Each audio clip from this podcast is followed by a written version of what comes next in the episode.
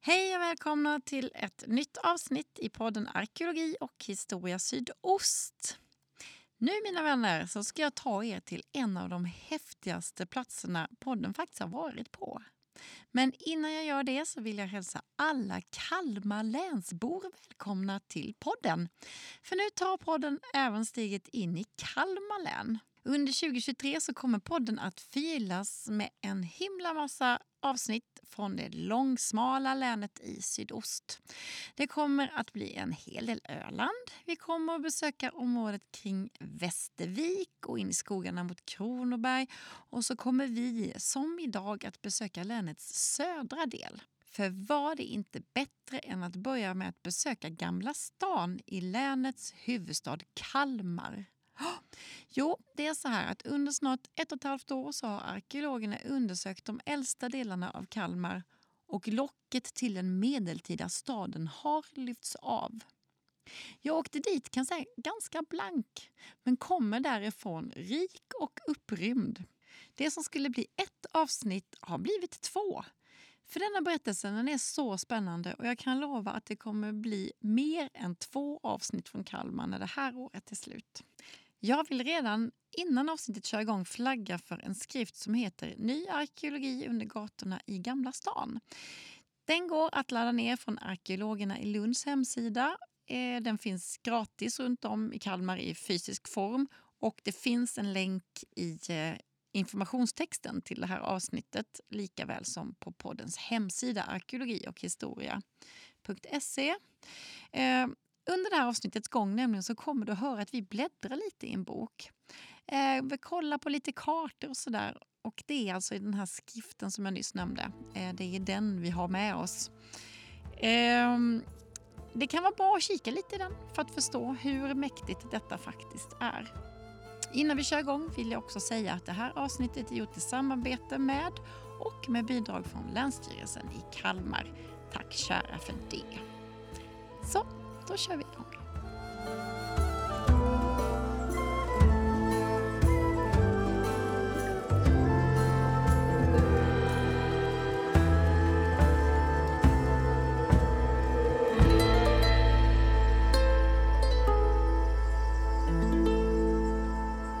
Hej, jag heter Magnus Debeus och är arkeolog och jobbar på en avdelning som heter Arkeologerna som ligger under Statens historiska museer.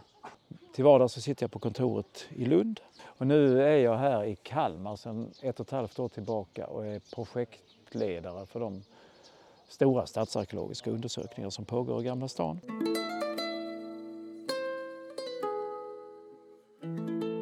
Vad som, är vad som är speciellt med detta projektet det är ju att vi eh, får gräva inom en så stor del av den medeltida stan. Mm. Och det har ju aldrig gjort tidigare. Nej. Och då får vi ju unika möjligheter att eh, ja, men vi gräver liksom centrala Solsidan i det medeltida Kalmar. Och vi gräver liksom ytor, ytterområdena som hantverksområdena eller hamnkvarteren. Så att det är liksom eh, hela spektrat Ja, får vi liksom sociala Ja. nivåer och så. Och, och det gör det ju väldigt unikt.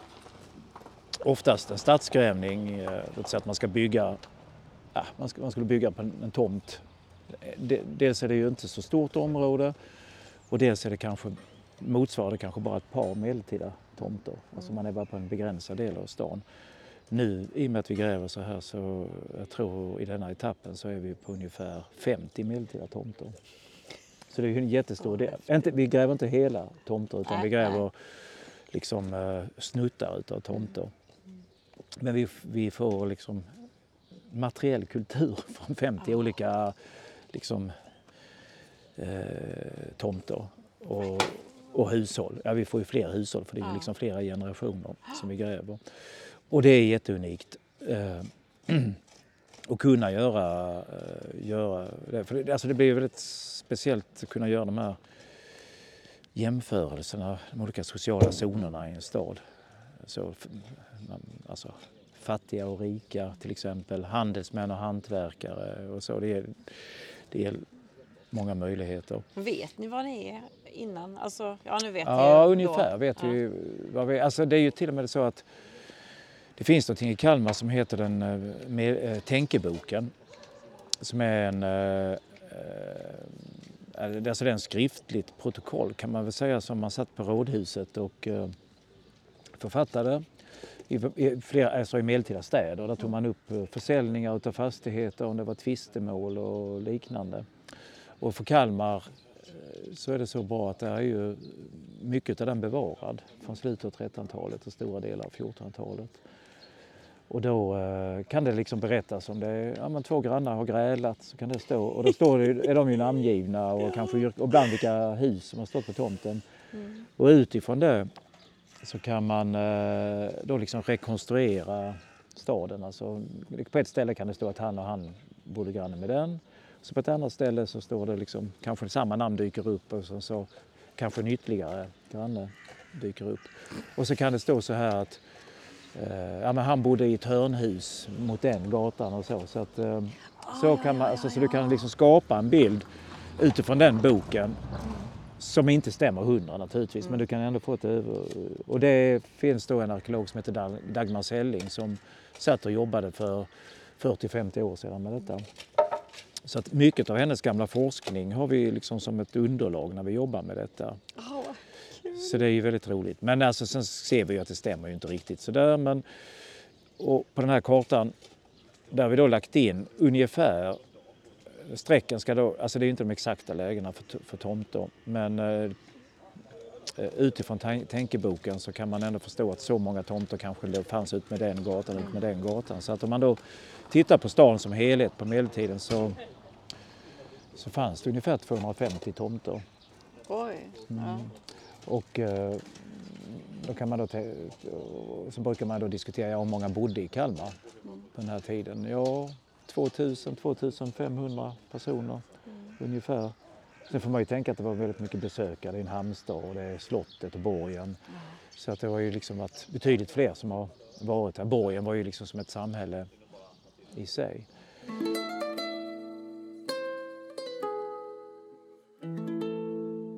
Kalmar har ju en, liksom en lång arkeologihistoria. ja, för om jag förstår saken rätt, här har man grävt i 100 ja, år. 100 år. Ja, alltså. ja.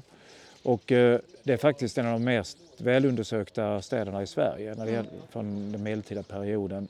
Och eh, det hänger samman med att eh, på 30-talet så finns det något som heter, eh, vad heter det, Slottsfjärden. Som ligger, det heter? Slottsfjärden Ja. som ligger vid dagens eh, konstmuseum. Nedanför det, vid Byttan heter ju restaurangen, den viken in där. Ja. Det var ju den gamla medeltida hamnen och hamnen egentligen fram till stan flyttar 1647.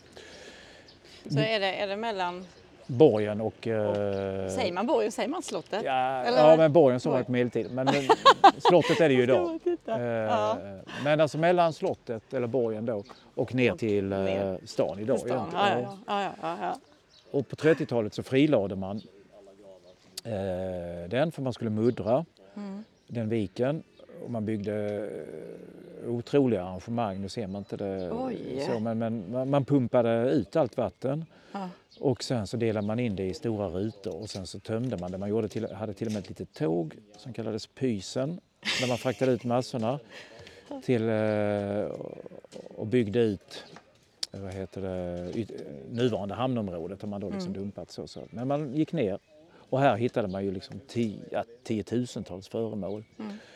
Kanske mest spektakulära var de fartygen. Och, och det kom ett eh, 25-tal eh, skepp, fartyg. Där de äldsta tror man är från 1200-talet och de yngsta går upp i 1600-talet. Och det är, det är ju unikt i Sverige. Eh, och de, eh, de låg faktiskt här på slottet fram till 2019. Hoppackade. De hade legat i Ah. vad blev det, 90 år, 80 år. Del för del så att eh, kollegor till mig eh, jobbade med att mäta upp och paketera och så. Sen är de då fraktade upp till Stockholm till historiska, Statens historiska museum Mm. för omkonservering och sådär för att eh, de mådde ju inte bra här. Men det är ju ett helt unikt eh, arkeologiskt material som har bara, bara legat nerpackat på slottet i nästan hundra år. Men sen var det ju också så att det gick ju bryggor ut i, i, i hamnen. Eh, i, så. Mm. Och de hittade man också och sen så nedanför bryggorna så hittade man äh, ja, som jag sa innan, tusentals föremål. Jag Hela, att folk har hela krukor och tappat och sådär. Ja, från, alltså från 1200-talet och framåt. Ja. Så det är ett helt eh, fantastiskt arkeologiskt källmaterial. Men vilken ynnest att få vara här och gräva. Absolut.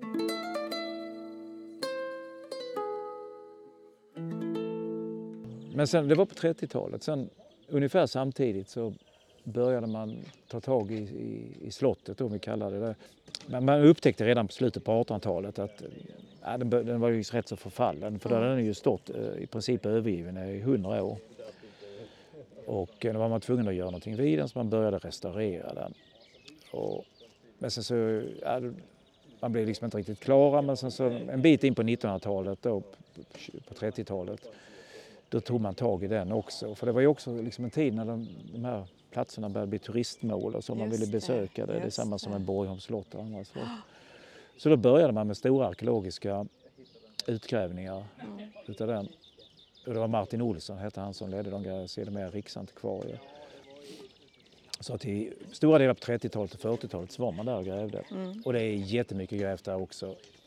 Men det som är så fantastiskt med borgen då, det är ju att även eh, när man är där idag, vi, jag har ju varit med om flera grävningar där, så, så hittar man ju liksom nya upptäckta saker där. Så att det är liksom en otrolig liksom källa till kunskap.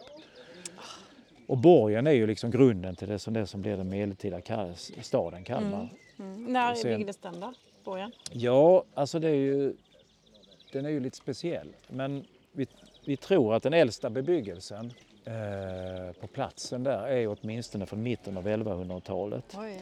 Och det vet vi för att eh, eh, vi var och gjorde en grävning där för tio år sedan. Och då hittade vi vad vi menar är eh, ett kök från 1100-talet. Vi hittade en stor spis och bakugn. Och hur, visste, och- hur visste ni att det var 1100-tal? Ja, men det kan, dels hit, alltså keramik hittade Ja. vi som, Ah, är- ja, som ah, alltså typologiskt och sådär. Vi kan säga att det var importkeramik, bland annat en keramiktyp som heter Pingstorf nere från Tyskland som är väldigt speciell. Mm. Men sen eh, genom naturvetenskapliga eh, kol 14-dateringar och fröer och liknande. ja. Men sen kunde vi också se då att eh, det var flera bebyggelseskikt på det här köket och så. Och sen någon gång ungefär 12, 60, 70, 80 då bygger man om hela den här platsen här ute. Det är då man gör ringmursborgen så att det blir liksom som en riddarborg, som en Ivanhoe-borg. Ja. Och då, det är då man uppför det här stora fyrkantiga tornet som vi ser framför oss som heter Kuretornet.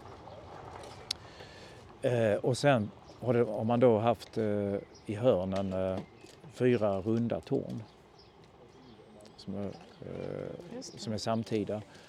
Och sen så en ringmur.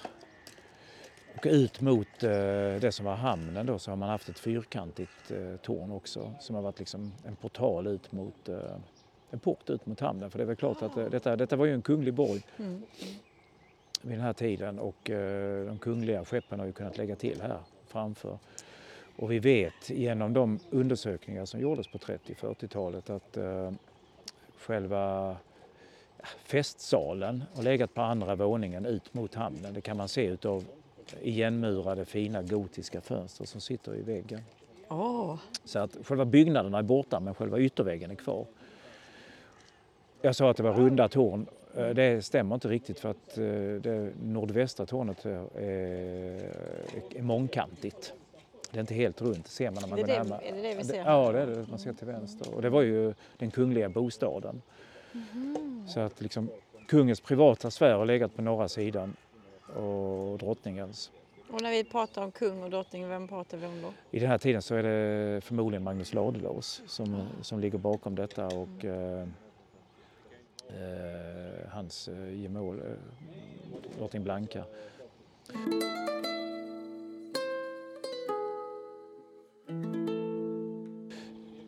Det, var ju ett kungligt bröllop här 1277.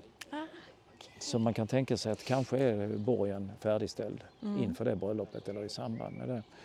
Men som sagt, 1277 så kan ju historien vara mer än 100 år gammal där. Men vi vet, det är nämligen så att, jag pratade om kök och så, ja, det, har varit- det har ju varit en viktig bebyggelse här på 1100-talet och det, Mm. det kan vara så att redan då så har man byggt rundtornet eller kastalen som har legat inne eh, på nuvarande borggården. Det finns ju ingenting kvar ovan mark idag men eh, om man lyfter på golvplankorna inne i, i slottet idag så finns en del av grunden synlig. Mm. Så det, det fin- Stockholms slott hade ju en sån torn och Borgholm har haft ett sånt torn och så. Och det är lite typiskt för Östersjöregionen. Och går man utanför Sveriges gränser så sådana här runda kastaltorn finns på flera olika ställen. Kan, Och den, och den kan vara byggd på 1100-talet, slutet av 1100-talet, tidigt 1200-tal kanske. Så att på 1100-talet får vi tänka oss att här har nog funnits en, eh, kanske en handelsplats, kanske en viktig hamnplats. Ibland vad man kallar omlastningsplatser där eh, man har reglerat handel, kanske inte haft handel här men man kanske har reglerat handel för införsel in till fastlandet eller Mm, vidare mm. ut till, till Öland och så. Det kan ha varit en tullstation också så man reglerat hand, liksom, transporten i Kalmarsund. Mm. För det är ungefär samtidigt som Borgholm, eh, som vi känner det som Borg och så också kommer där. Jaha, okej, ja, ja. Så det är möjligt att de liksom på något sätt har samverkat de här Just det. platserna. Eh, Det händer ju väldigt mycket i, eh, i det här eh, området på 1200-talet, öst- liksom Kalmarsundsområdet och innan så finns ju Köpingsvik, Mm. alltså handelsplatsen på Öland. Just det, det vet jag Mm. ingenting om. Nej. Nej, det är ju en handelsplats som har legat, ja, ja Köpingsvik heter det ju idag, det är ju Mm. en camping idag. Ja, precis. Ja, del, ja, så, jag har varit där. Men kyrkan är ju eh, speciell, det är ju en medeltida kyrka. Men det har ju varit en viktig handelsplats på, Ja. medel, eller på vikingatid. Mm. Och- Och det finns ju en del sådana handelsplatser. Eh, Det finns ju på Gotland bland annat, Pauviken och så. Mm. Så att det, detta har ju varit den stora handelsplatsen på Öland och det har funnits ytterligare. Men den, och den var ju liksom dominerande här i sundet fram till början av 1200-talet. Och då kan vi då se arkeologiskt att den liksom dippar. Går Vet man varför? Nej, men det kan man ju då fundera på. Är det då Kalmar börjar Just det. ta, Mm. överta rollen kanske? Som, så, och ungefär samtidigt Eketorp. Eh, det finns ju en del de här rundborgarna på Öland, vet, som, Öland, går, ja, som, som går in i medeltid. Mm. De uppförs ju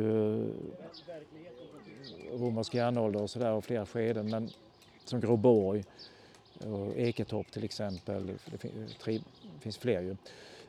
De lever upp i medeltid och Eketorp har ju varit liksom en eh, militär anläggning verkar det som då Mm. medeltiden. Men den går också tillbaka i början på 1200-talet. Ja, men om man då tänker sig att någonting händer i den här regionen då, det kan ju vara då att eh, det som är Kalmar här, att det börjar expandera Mm. och så. Och det kan ju också hänga samman med att det är liksom andra eh, vad heter det, viktiga personer som tar över rollen. Det behöver inte vara samma personer som har styrt här på 1100-talet som på Nej, nej, 1200-talet. precis. Just. Det kan ju vara en blomstrande kungamakt till exempel Mm. som kommer in. Eller det kan vara folk utifrån. Mm. Från eh, neråt Hansaområdena och, och så som drar igång en annan verksamhet. Mm. Så någonting händer ju då i, i det det. skiktet. Ja, och då liksom får, man, får vi väl ändå tänka oss att liksom Borgområdet är väl liksom kanske grogrunden Mm. till det som blir Kalmar som, som växer ut. Så, och det, vi kan ju se att så är det, det är inte bara, ut, går man ut på kontinenten så är inte det ovanligt att man kan ha en borg som en liksom befäst punkt eller handelsplats eller gränskontroll. Och sen så eh, etableras liksom en stadsbildning utanför. Mm. Men det är ju inte bara sådär spontant utan det sitter ju naturligtvis någon som eh, bestämmer att Nej, men nu ska Ja. vi grunda Ja. nu ska vi liksom planera. För det verkar ju ändå rätt så planerat eh, från början. Det är ändå liksom inget... Det är liksom Hur- inget När du säger det, att, att är det som ni kan se ett mönster då? Eller? Ja, alltså det, vi kan ju se det. Det verkar ju som att gator läggs ut till exempel. Och, to- torget är ju säkert ganska tidigt. Kan, Jag tänkte vi kan gå upp till torget och Ja. kika om en liten stund här.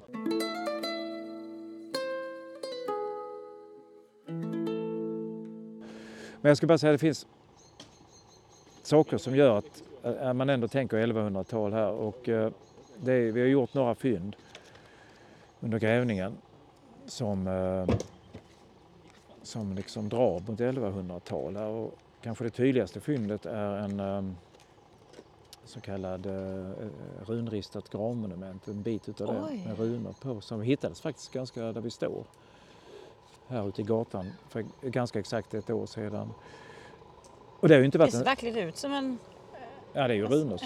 Ja, det är ju, så att, men det ser ut som en runsten, verkligen. Med ja, där- men du får Åh. tänka att det, det har ju då inte varit en stående runsten Nähä, utan nej. det har då varit en, eh, ett lock Ah. till ett gravmonument, tror vi.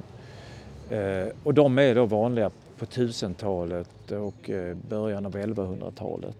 Finns ju bland annat i Köpingsvik, flera sådana fragment och det finns nere i Hosmo här söderut ju. Vad fin, vi har aldrig sett en sån. Nej, och det finns ju eh, ja, det finns på olika ställen. Det finns mycket i Östergötland till exempel. Okej.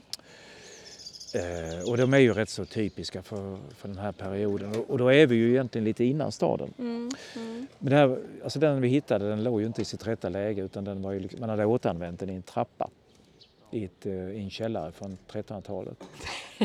Så att, men eh, jag tror inte man har hämtat den så, eller släpat den så långt. Nej. Utan den kommer nog här och då man, kan man kika lite grann på Kalmar igen. Från 1243 så grundas ett eh, dominikankonvent, alltså ett eh, kloster i stan. Ett munkkloster Mm. ganska nära, eh, det, det vet vi var det har legat. För där har man, vi, man har hittat grunder och vi har hittat gravar där. Och de här dominikanerna de kommer då tidigt, alltså 1243. De kommer ju till stadsbildningar i regel men det, ofta så bygger det på donationer. Och till exempel eh, Skänninge som var en viktig stad under 1200-talet i svensk medeltid hade också två dominikankonvent och, och där har vi ju sett vid utgrävningar att eh, man övertog en äldre kyrka. Och kan ha varit en donation från biskop eller någon kunglig person eller så, så är det säkert här också. Så därför så är det ju inte omöjligt att det har funnits en tidig kyrka här. Där det gra- gra- gravmonumentet eh, kan eh, ha tillhört till exempel. Ja. Sen har det då funnits ett eh, dominikankonvent till för systrar och det har legat norr om staden. Så. Och sen har vi, nu när vi har grävt så har vi ju hittat en del fynd som, här som är från 1100-talet. Liksom lite lösfynd, lite keramik och lite kammare och så. så att det här som finns på borgen på 1100-talet det kan ju ha spilt över liksom, Ja, ja, ja. på fastlandet. Det kan ha varit hantverksbyggnader och, och liknande.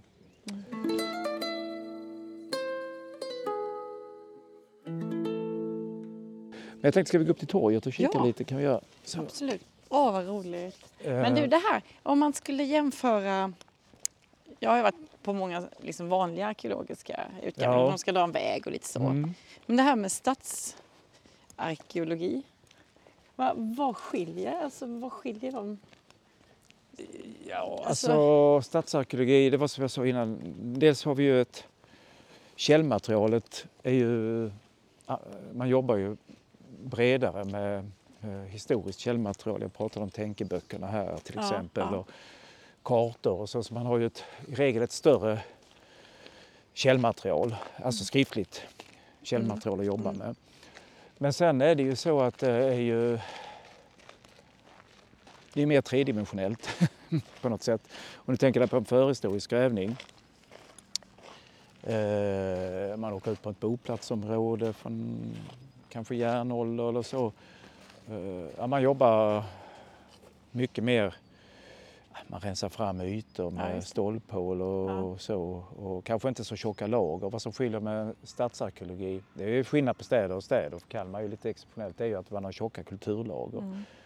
här kan, är de ju två meter ibland.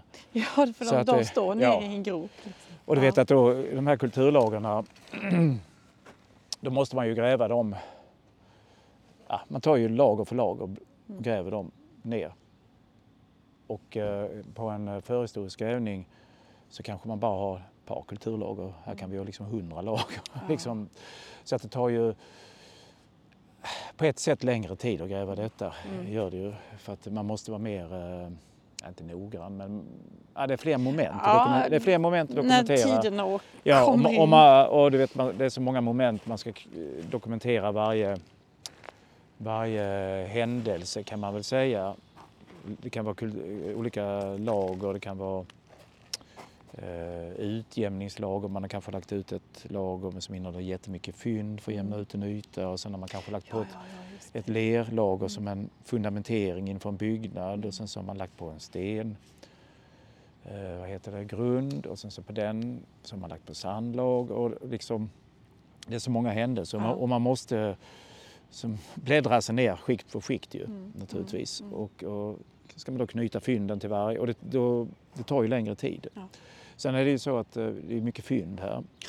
Det är eh, djurbensmaterialet till exempel för en sån här stad. eh, Jag vet inte, vi har samlat in något ton hittills väl.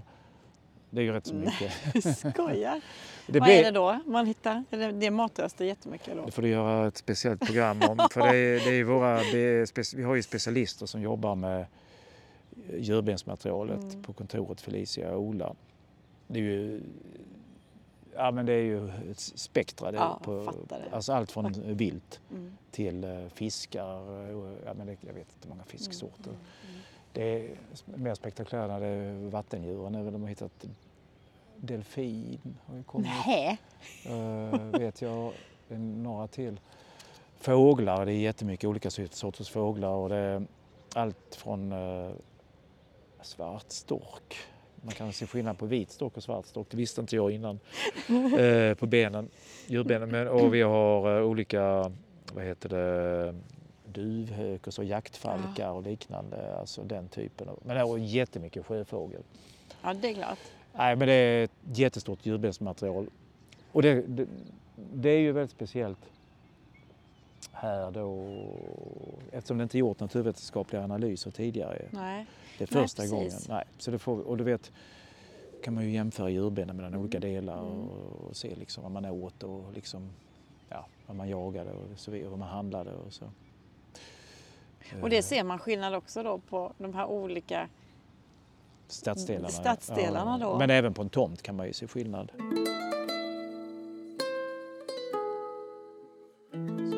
Sen eh, pratar om naturvetenskapliga. Eh, vi tar ju mycket makrofossil, alltså jordprover och så. Mm. Och det är ju inte heller gjort tidigare i någon utsträckning. Här, får här är vi konsekventa och tar liksom flera prover på varje tomt. Mm. Eh, det kan vara golvlager när man har hanterat eh, vad heter det, matvaror eller frö, lagat frö. Och det kan vara som källarna vi har grävt där vi har hittat eh, nerrasade golv som har legat nere i källarna med, där man liksom kan se att tunnorna med säd och sådär har stått och så. så att, ja, det kan, går vi igenom och latriner och liknande. Så att, men- och det är ju allt. Just det, Mm. toaletter. För det vet Mm. jag i något annat avsnitt jag pratade om någon Mm. att man inte hade hittat det när det gäller eh, förhistorisk. ja, men det Det måste vara eh, Det är bästa, ja. jättebra källa till. Ja, vi hittat, här, här har vi hittat två bra toaletter. En, eh, ska vi se, en eh, jättefin och en mer ordinär. Jag tänkte jag kan bara visa. Mm. Här är ett hus vi hittade mitt i, eh, mitt i gatan då. Och de ligger ju då mitt i gatan eftersom det var ett helt annat gatunät på den tiden. Så att Mm, med mm. huvud, och då kan du se att in, det är inne i källaren. Där är ju ett hål i muren. Ja. Och det är ju då en latrinkanal. Aha. Ska vi se vilken, tror vi man har skrivit, jo. Eh, där står vi, det är uppifrån så. Just det, just Så att du får tänka att det har varit en toalett uppe, Mm. latrin. det. Mm. Och där Albin står och dokumenterar, eh, det, är, det har varit liksom latrinkammaren. Man har, det har varit övermurat så och sen så har det varit öppning ut från, utåt så, så att då latrintömmaren kunnat gått in och tömt, skottat ut. Så här hittade vi hans eller hennes spade. Åh nej, den gick av. Vilka Den gick av med svordomarna. Ja, det var jävla skit. Helvete. Fina spaden. Ja. Eh, och här, den typen av hus är ju är väldigt exklusiva. Där måste vi till Visby för att hitta den typen av byggnader Wow. med inbyggd toalett eller Stockholm eller Gamla stan. Och det, är ju liksom, det har ju varit en, eh, en fin toalett då. Och vilket år är det här? Vad har man... Ja, men den är kanske byggd på 1400-talet den. Ah. Eh, wow. så. Sen, eh, men vi hittade även lite andra toaletter, en annan typ av toalett som Filip sitter i som har varit en knuttimrad eh, låda. Och det har varit liksom i huset och liksom brädor så det har varit hål. Där man har, Ja, det är som, Ja, de som en vanlig ut- utedass. ja. och den har man också tömt. Ja. Och, så, och, där, och, och den eh, var nog bättre för oss rent bevarandemässigt med Mm. makro och så. Ja. Så att eh, vad, vi hittar här då när, när de har, när Palagos har gått igenom eh, makrot, det kan ju vara liksom fikonkärnor till Mm. exempel. Eller det kan vara eh, olika bär och så. Så det är ju jättespännande. Mm. Och här gör vi även parasitanalyser. Oh. Och det, och det, har vi inte, det har jag inte sett resultat än. Vi samlar in material för att göra det för det är ju, det är ju jättespännande att se. Gode Och där kan vi ju se, och det kan man väl säga att alla människor hade ju parasit alltså Mm, på den här mm. tiden ju. Det gick inte att undvika. Men vi kanske kan se skillnader i olika stadsdelar hur, eh, och så. Så att det blir ju också ett eh, jätteintressant källmaterial. Tänk om de visste att ni har rotat och provat på deras skit. ja. eh, nej men det blir, alltså det, man är ju mycket, mm, alltså den här typen av arkeologi är man ju väldigt nära människan. Ja, ja. Det, kan man, det förstår du ju när man till och med kan veta vilka som bodde i husen i vi- viss, eh, under en viss period.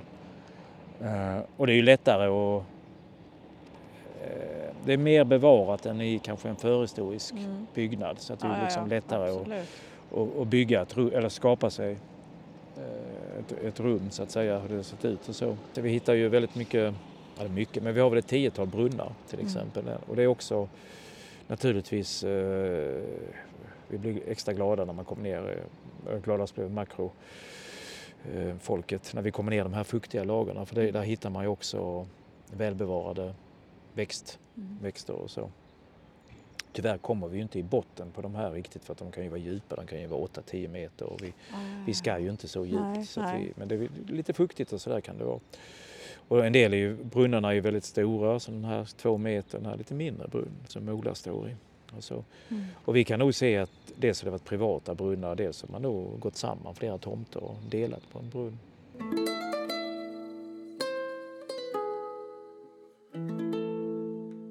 Men jag tänkte vi kan väl bara kika lite här eh, där vi är nu. Nu- Ja, just det. Nu har vi gått en liten bit därifrån.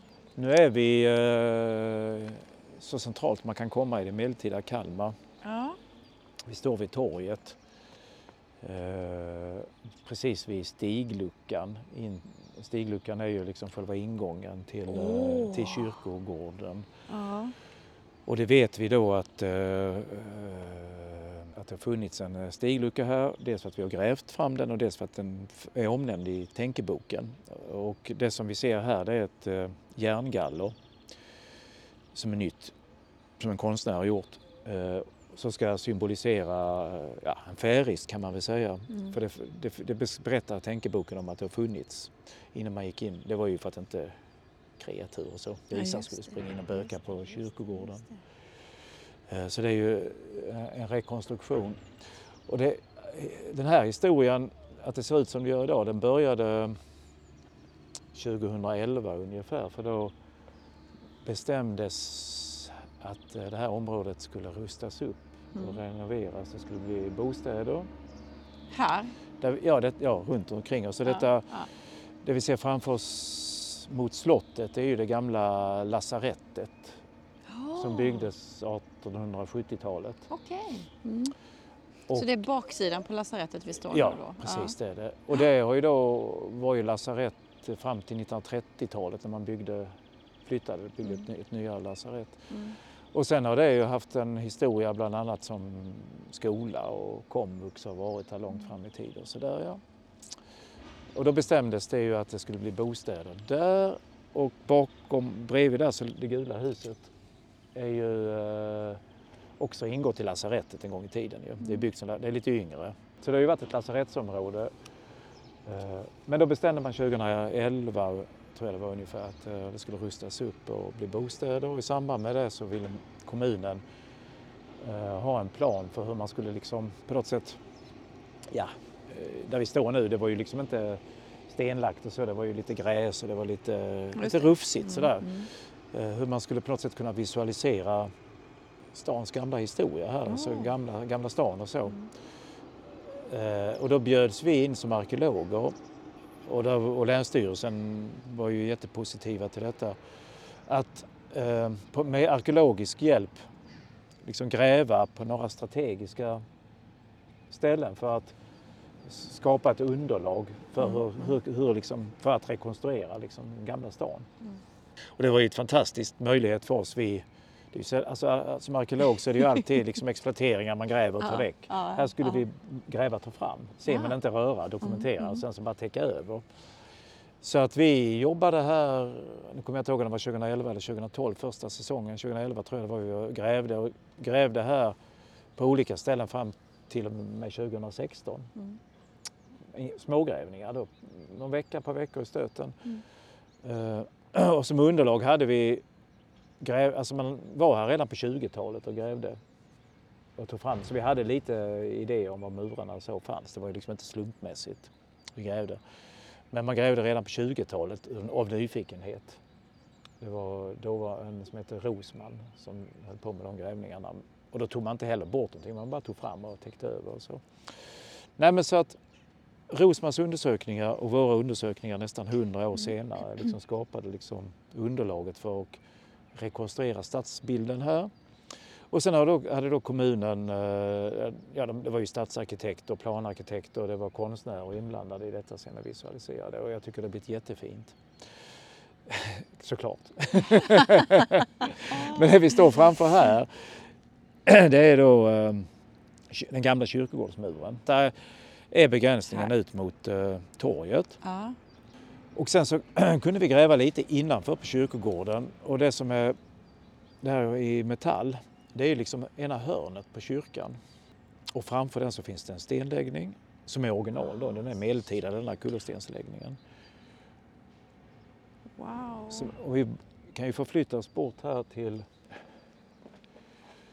Men vilket coolt sätt att lyfta fram det gamla. Ja, Oj! Och då- står ju vi, Är den där står ju vi här ja. och där är ju, muren och här, är- det är det hörnet som eh, visas där. Är du med? Det lilla hörnet, det förstår du vilken jättekyrka Gud detta så stor! Ja. Det fattar inte jag. Nej, det är ingen som fattar. Men man får titta på denna. Men det, får, det har ju varit en, eh, en kyrka, en katedral, en eh, Sankt Nikolaus och den är ju den är omnämnd på 1200-talet. Mm. Men vi vet ju inte riktigt hur gammal den är. Men vi, vi vet så mycket att den har varit treskeppig. Alltså man har haft ett långhus som man byggt ut den i sidoskepp. Då med, det har funnits sidokapell Mm. och så. Och sen eh, ett, ett stort torn och så. Och när den var liksom fullt utbyggd och stor då är den större än eh, domkyrkan i nuvarande stan. Alltså, det är liksom en större kyrkobyggnad. Oj. En jättekatedral är det ju som har dominerat här i tegel. Och den, eh, den stod ju här fram till eh, faktiskt 1670-talet där svenskarna själv förstörde den. Det var ju samma eh, veva som skeppet Kronan sänktes i det kriget. Sen har den, ju- liksom brunnit i olika omgångar och skadats och så men den fanns Mm. fram till 1670-talets slut. Och eh, sen blev ju liksom den nya kyrkan i Kvarnholmen blev ju klar ungefär 1680. Så att det liksom det var läge då liksom att flytta över det för då hade ju stan redan, ja, den flyttade ungefär ja, 1650 över Mm. till Kvarnholmen, större del, inte hela stan. Så. Men detta har ju varit den stora katedralen då som har dominerat och det har ju liksom varit, ett, eh, det har ju varit en jättebyggnad då på 1200-talet, 1300-talet.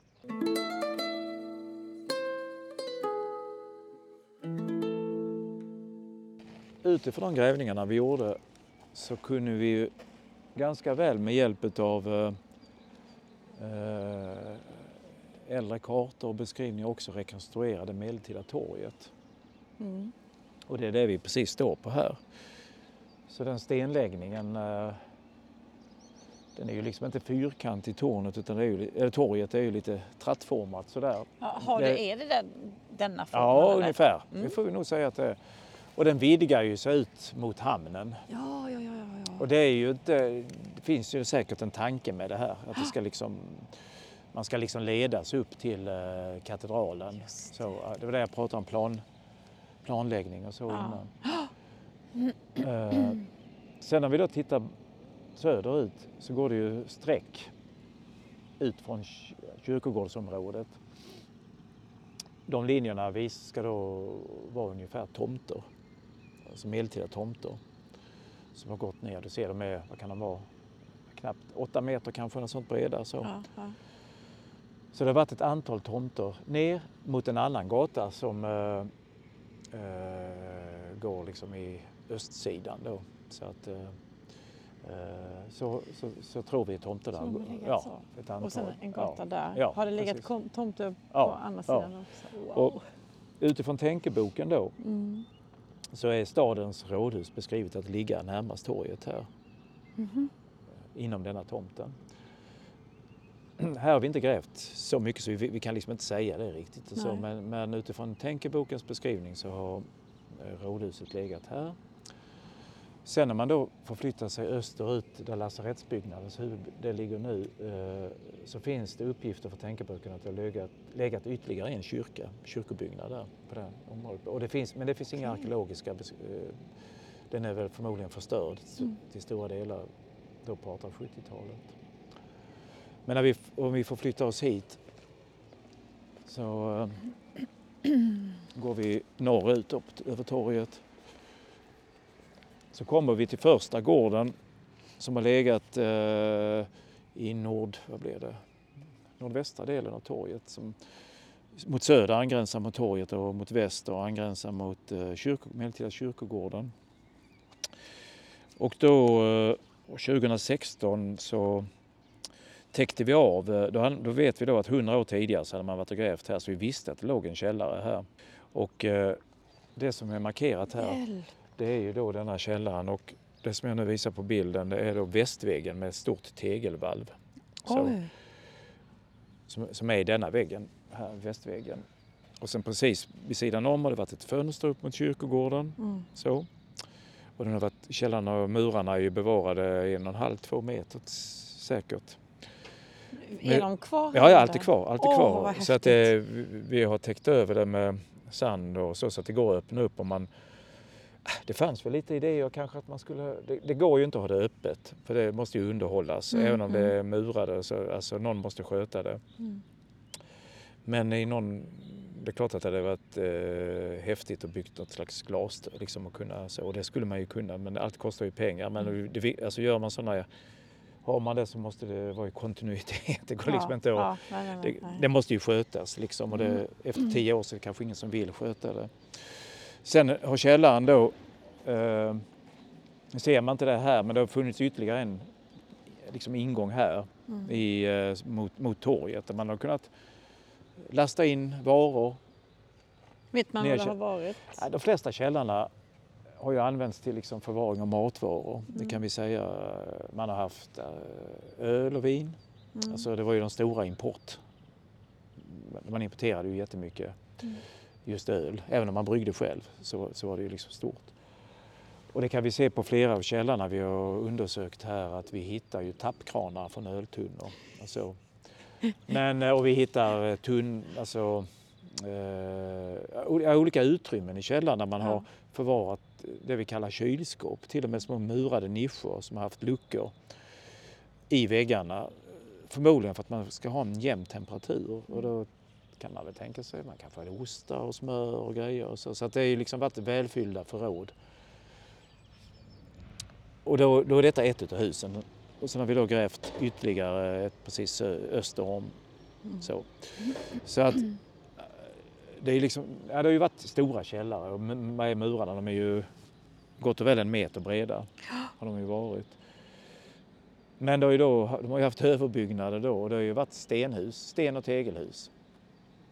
Eh, Okej. Och eh, inte omöjligt att de har varit lika höga som det gula huset vi har, har, har, ser här idag. Eh, Jaha, Ja, alltså alltså, det är inga, varit- ja, flera våningar.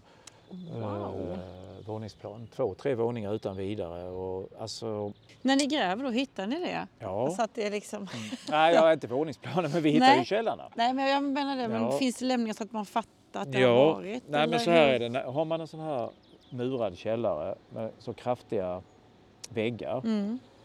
eh, så kan vi dra den och sen så hittar vi byggnadsmaterial, tegel och takpannor och ja. stenar. Så då, då förstår vi att det här har ju varit ett sten och tegelhus. Mm. Eh, Så att om, man, om vi skulle förflytta oss ner till 1300-talet här och ställa oss mitt på torget eh, så skulle vi ju i, i norr se Stora kyrkan, så hög, stor. Här skulle vi se rådhuset, kanske två, tre våningar upp.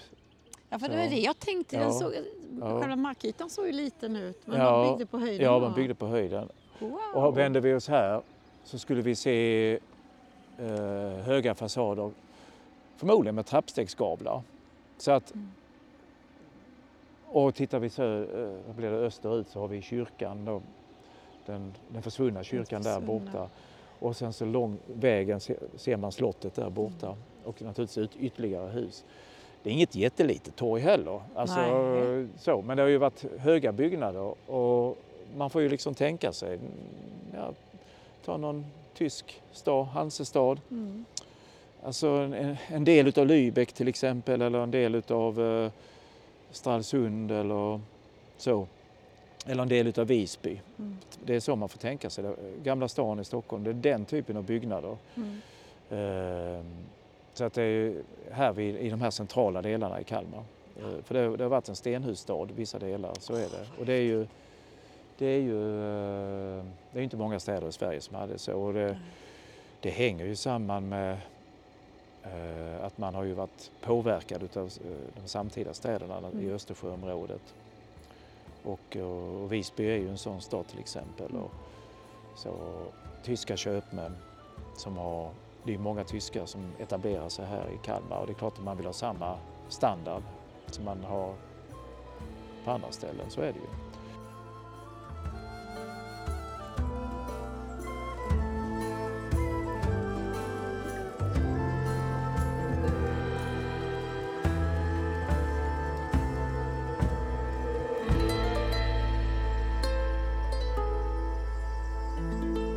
Tack säger jag till Magnus Debeus som är projektledare för de stora stadsarkeologiska undersökningarna i Gamla stan i Kalmar.